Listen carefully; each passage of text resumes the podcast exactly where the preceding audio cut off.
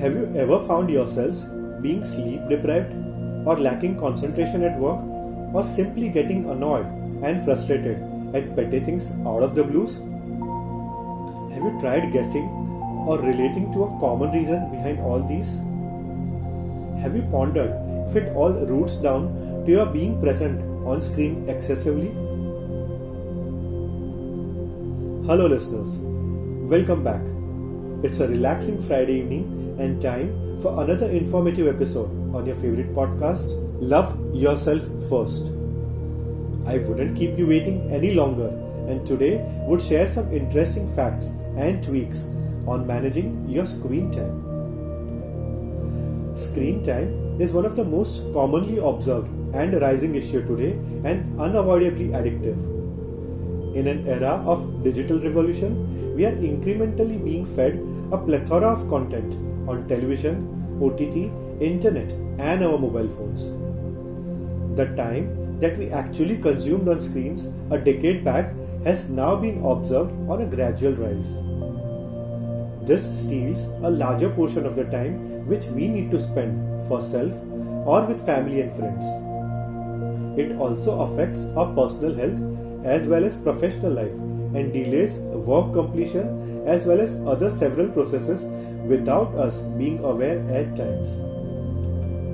Issues like cervical pain and insomnia are being commonly noticed in persons spending a larger part of their days on screens. Behavioral issues in children have also been related to excessive usage of screens. However, monitoring our usage and managing our screen time can reduce the impact largely, if not in totality. There are also certain known measures which I follow and which all of you can adopt with ease to keep a check on your screen times. I take periodic breaks for stretching or having a small walk around the corridor in between work hours. These have proven much helpful in detaching from being continuously on screen at my workplace. I prefer avoiding screens during my meal times. This not only contributes to having some great mealtime conversations with my peers and family, but also keeps me mindful of what I eat and I can relish every bit of my meals. I even avoid glancing at my mobile phone frequently whilst meeting friends and rather choose to indulge into conversations with them or join for some activity.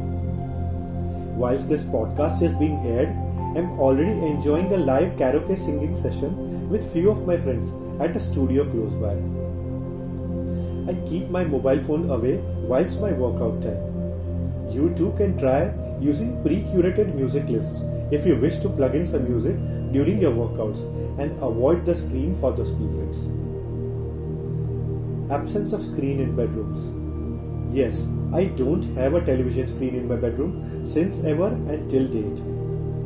Also, have observed that avoiding usage of mobile phones a couple of hours prior sleep to enhance my sleep quality largely.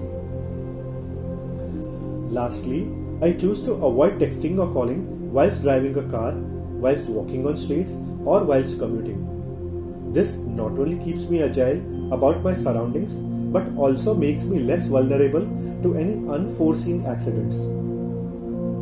My take While detaching from screens in totality may be virtually impossible for many, a bit of mindfulness in managing the on screen time can be a savior. When you enjoy JOMO over FOMO, you may find your mojo getting back to action. Thank you, listeners, for tuning into this show. Do reach me out to know more about any part of this podcast. Your experiences and feedbacks do matter a lot. Do feel free to share them. Instagram users, do post them to your story and tag me at Life by Megal. If you like this podcast, please do rate and review us on Spotify or Apple. This is Megal Adi signing off and will be back with you shortly. Till then, enjoy listening to some more informative previous episodes of the podcast Love Yourself First. Goodbye and have a wonderful weekend.